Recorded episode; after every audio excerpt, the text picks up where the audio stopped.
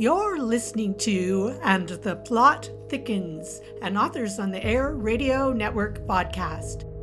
Join your host, suspense and horror writer Jeff Crawford, as he explores the art of creating tension and mood with authors from a wide variety of genres. Find out more about Jeff and his books at authorjeffcrawford.com. And now, meet today's author guest.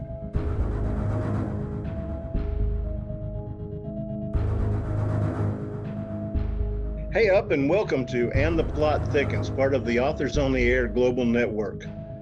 I'm your host, Jeff Crawford. My producer is Carrie Schaefer, and Kim Car- Carpenter and Karen Biggerstaff Patterson are helping me with technical assistance. Joining me today is Jonathan Maberry. He's written more books than I can count, and he has more awards than a trophy shop. His newest is titled Kagan the Damned. Jonathan, welcome so much to the show. Thanks, Jeff. It's delightful to be here. It's a, uh, it's a pleasure and a privilege and an honor to have you on. Um, on And the Plot Thickens, we discuss suspense, tension, darkness, and writing, um, which is necessary. And I don't know if, except for maybe children's books, I don't know if there's a book written that doesn't require some amount of that somewhere um, how soon in a by book? The, by the way, even even a children's picture book like the Pokey Little Puppy, is he going to get that ball out from under the couch or not? Well, there so you go. There's no yeah. there's no getting away from it. Nope. Um, how soon in a in a book's creation do you begin to build on those uh, elements the the darkness the tension the suspense i'm sure it varies from book to book but do you hit the reader right between the eyes from right out of the gate or do you like to build a foundation and build it step by step I'm a big believer in jumping in with both feet. Uh, I don't like a book that requires too much backstory before I get to the plot. I, I put characters in, usually in some degree of peril or tension, as soon as possible, often with page one. Uh, my new book, and you know, do a visual aid here, Kagan the Damned. I mean, it literally starts with him awakening to the conquest of the empire he is sworn to serve. So, I mean, from from the first page he's embroiled in it. Anything we need to know about the character you know the stuff that a lot of writers might put up front so that they have an understanding of the character i tend to t- parse that out so the reader gets to know it as the story unfolds rather than big info dumps. But i like i like putting the characters in peril partly because that's going to tell us a lot about this character and why that character is the protagonist of the story. Um, and that that's something that's sometimes hard to, to determine. You get a, a, novel that opens with a number of different characters interacting. Yes, you'll be able to see a point of view character, but you don't know which one's going to really carry the burden of the of the story with them. And I want to be able to tell that right from the jump. And also, it's what I what it's the kind of books I like to read. I love stories that start with a bang. So you know, I've always read, I've always been drawn to those types of stories. And it's not surprising that in the 40 some novels I've written and a lot of the short stories I've done, it starts with things in, definitely in motion and often in motion and in real threat. Great. Thank you. That was extremely specific and informative. Um, do mysteries within mysteries catch you by surprise when you're writing a book and you're placing the shadows here and there in the right places for the reader um, do you ever realize something has developed that you weren't planning on or expecting? Uh, in in my own writing or in books i read? Because the answer is slightly different. Uh, both.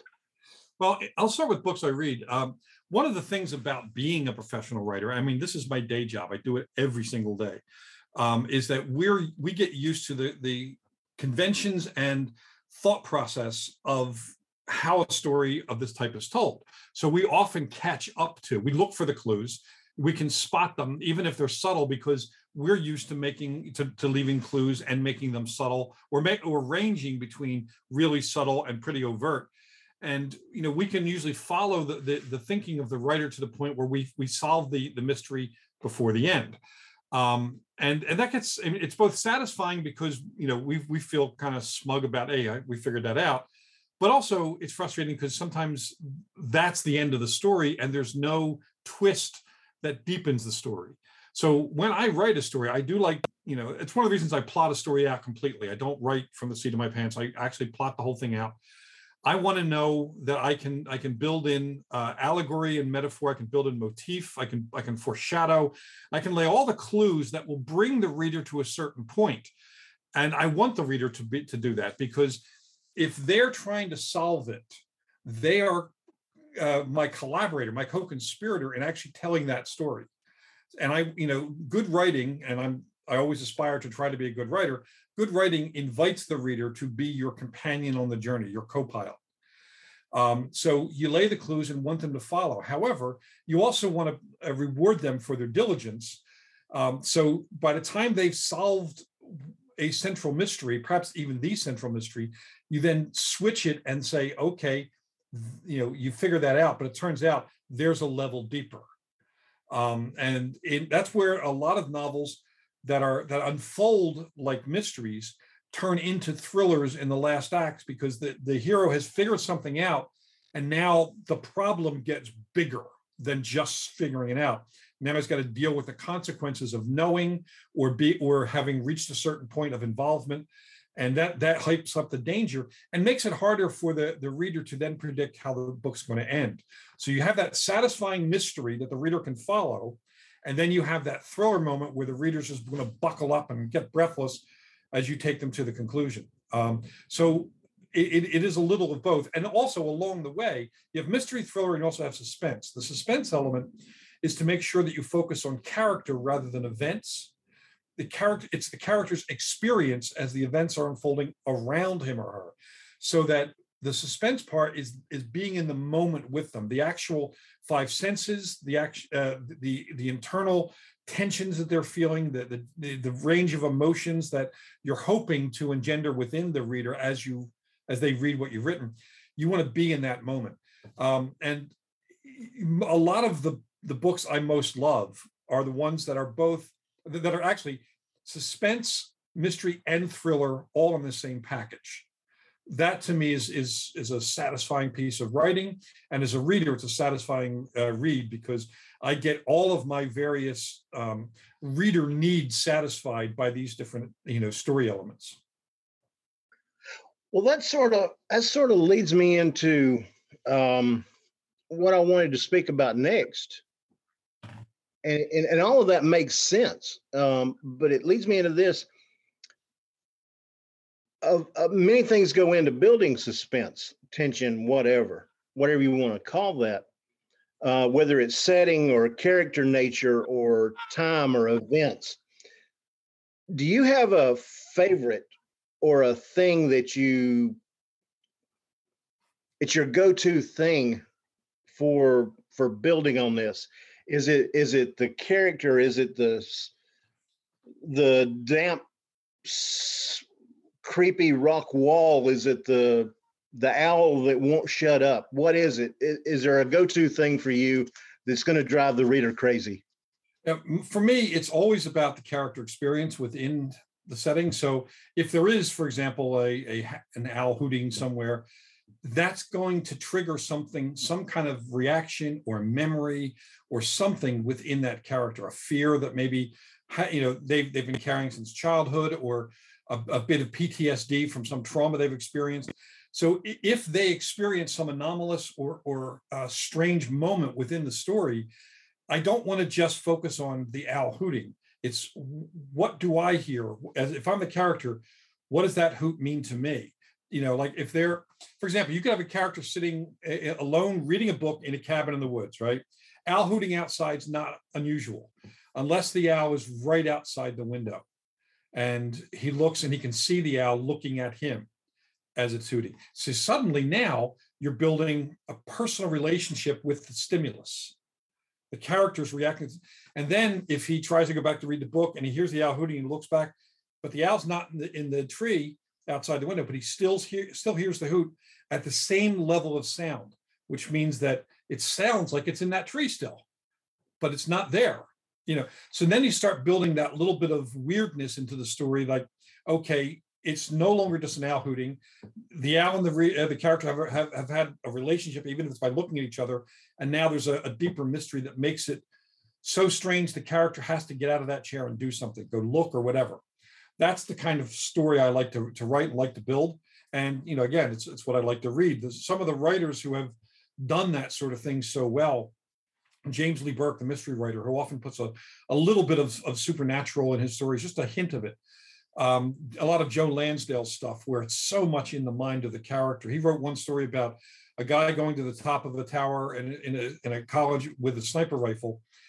We're in that moment with that character. Um, and we even start understanding and even empathizing with, to a degree, his motivations for being there. You know, that that's the kind of writing that I find really exciting when even if something bizarre is happening that is outside of our personal experience, the writer has crafted the scene uh, well enough, you know, tying the five senses in, tying, you know, whatever past damage or, or memories you have um, into the way the character acts. It, each of those things allows a potential door in for the reader to become the character or for the character to be a true proxy for the reader and the, the reader's in the moment there that's the thing I like working toward. You know, it's it's the it's the the the technique that I find most uh, ex- exciting to write. And sometimes, I mean, it's a lot slower to write that than it is a fight scene. Fight scene, you know, it's it's even if it's it's an involved fight scene, and I love writing fight scenes. I've you know had a lot of experience with that in the real world as well as in fiction. But suspense scenes, when it, you're really getting deep inside the character's reactions and point of view, to me, that's where a book comes completely alive. Uh, probably the best example of that is The Haunting of Hill House by Shirley Jackson. Absolute, and and she doesn't, she did not tell the reader everything they needed to know, so that even if even though the the main character is an unreliable narrator, we are compelled to follow her journey and to try to figure out what's going on, even though she may not be capable of telling us enough information to make a firm decision. That's friggin' brilliant. Absolutely brilliant. Jack Ketchum did some of the same stuff. Right. Well, I, I agree completely. It's um, you know, I I, I wasn't going to bring this up for no particular reason. I just wasn't going to. But is it a is it a case most of the time if it's done correctly where less is more? It depends. Like Stephen King uses it really well. He's more uh, about suspense than about payoff. So he, he can go a thousand pages, you know, with suspense. It depends on the level of the writer, often how many characters are involved. Like the novel It has an, a really huge backstory to it, you know, flashback to when they were kids. So much so that when they made the movies, they actually took the backstory and made a whole movie out of it. And the rest, you know, the framing story became the second film.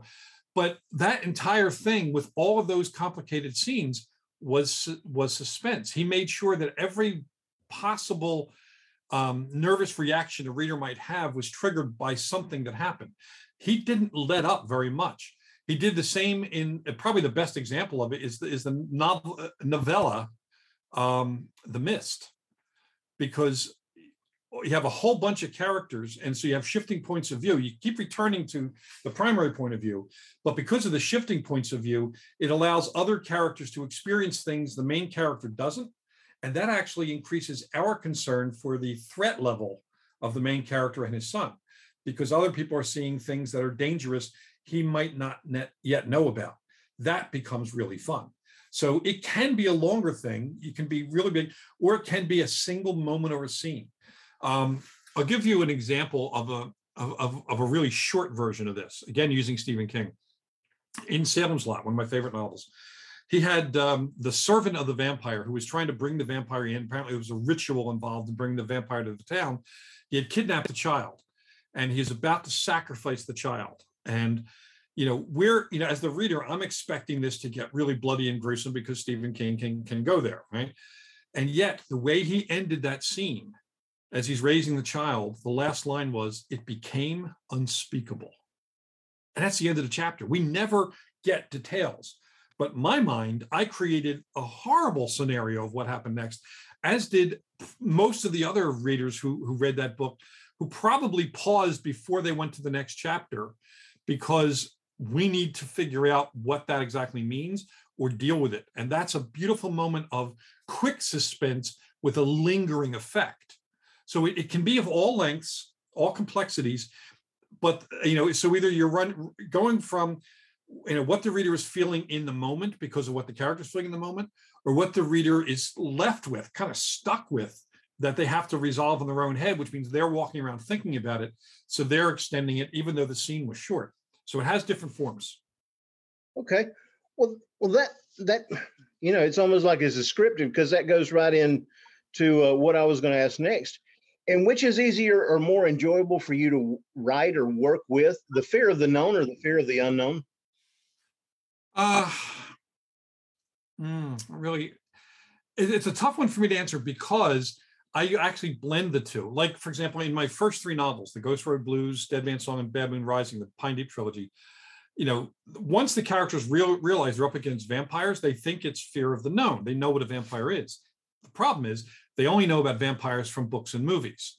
My vampires are based on the folkloric versions of those monsters.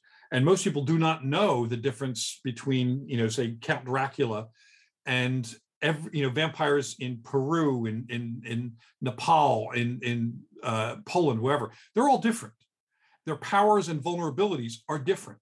So if you're going to pull out a cross against a vampire, you know, because that's what you've read, you know, you think this, I know this will stop a vampire, except that nowhere in folklore does a cross stop a vampire. It's only since the movie, since the book Dracula did holy objects stop vampires. Nowhere in world folklore does does it. Nowhere in world folklore does a vampire need to ask, you know, to get invited before it can enter. Again, Bram Stoker. He did that because when Dracula got to England, if he didn't have something to limit him, he'd just kill everybody. It'd be a very short novel. Um, nowhere in folklore is is a vampire I'm sorry, there's one ex- one exception. Uh, vampires are generally not killed by a stake through the heart. Uh, that was something that was, I mean, even in Dracula, Dracula was not staked. He was killed by a kukri knife and a Bowie knife. Most people don't remember that. Yep, read the last chapters of Dracula. He was he was stabbed to death. Um, so a lot of what we know from vampire folklore is actually what we know from Hollywood. And in my novel, I wanted the, that moment when people realize that they think they know how to fight this, but they don't. They really don't because they are, are going on false information, fictional information. You know, we novelists can invent anything we want. Um, but if you're if you're up against, say, a vampire um, like you you Yerchi from uh, uh, Eastern Europe and, and so on, you pull out a cross or you try to douse it with holy water, it's going to kill you. And that makes it that changes the dynamic within the story because there's a high attrition rate once characters start failing at being able to stop something they think is relatively easy to stop once they've diagnosed what kind of monster it is and um, that creates a whole new level of, of suspense because now the characters having failed are like well shit what do we know do we know enough do we know anything and it makes it a harder problem for them to solve and that was so much fun to build into my novels. Oh yeah, yeah. So what you're doing is you're taking institutional memory and throwing it out the window and using it against them and turning it into an oh crap moment. Yep. You know, they've got to start back over at square one. Yeah, I mean, the, the, this is the, the the structure based on what we're talking earlier. The readers will have probably guessed that they're vampires before any of the main characters realize. But then we we turn the tables of but they're not the vampires we know how to fight. And well, that's, that that's the trick. That's yeah, the trick. I've, I've done that a time or two in mine. I don't care that you see the big picture.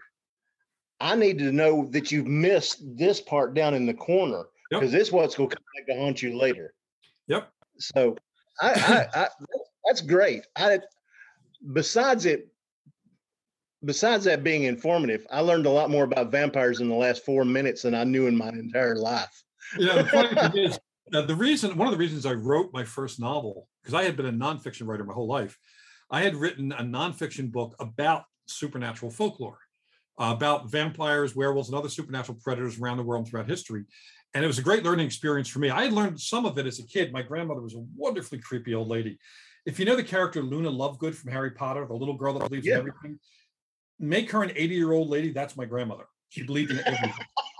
um, and taught me all about these folkloric monsters long before I saw the old Universal or Hammer films growing up.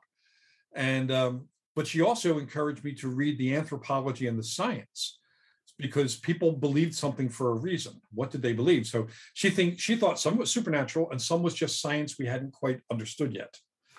Um, and that allowed me to well that that intrigued me enough to want to write a novel about those kind of monsters and that launched my fiction career okay that's that's great um maybe every writer should have a creepy grandma she was also born on halloween which makes her even cooler oh well yeah well that's just a given um if there was one word that you would use to describe how you want the reader to feel before turning each page.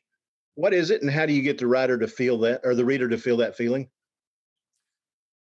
Uncertain.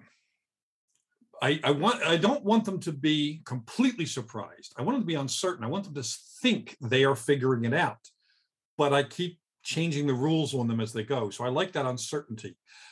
Uncertainty leads to uh, unease, and I want that. So uncertainty is where I'm going. Good deal. Good deal.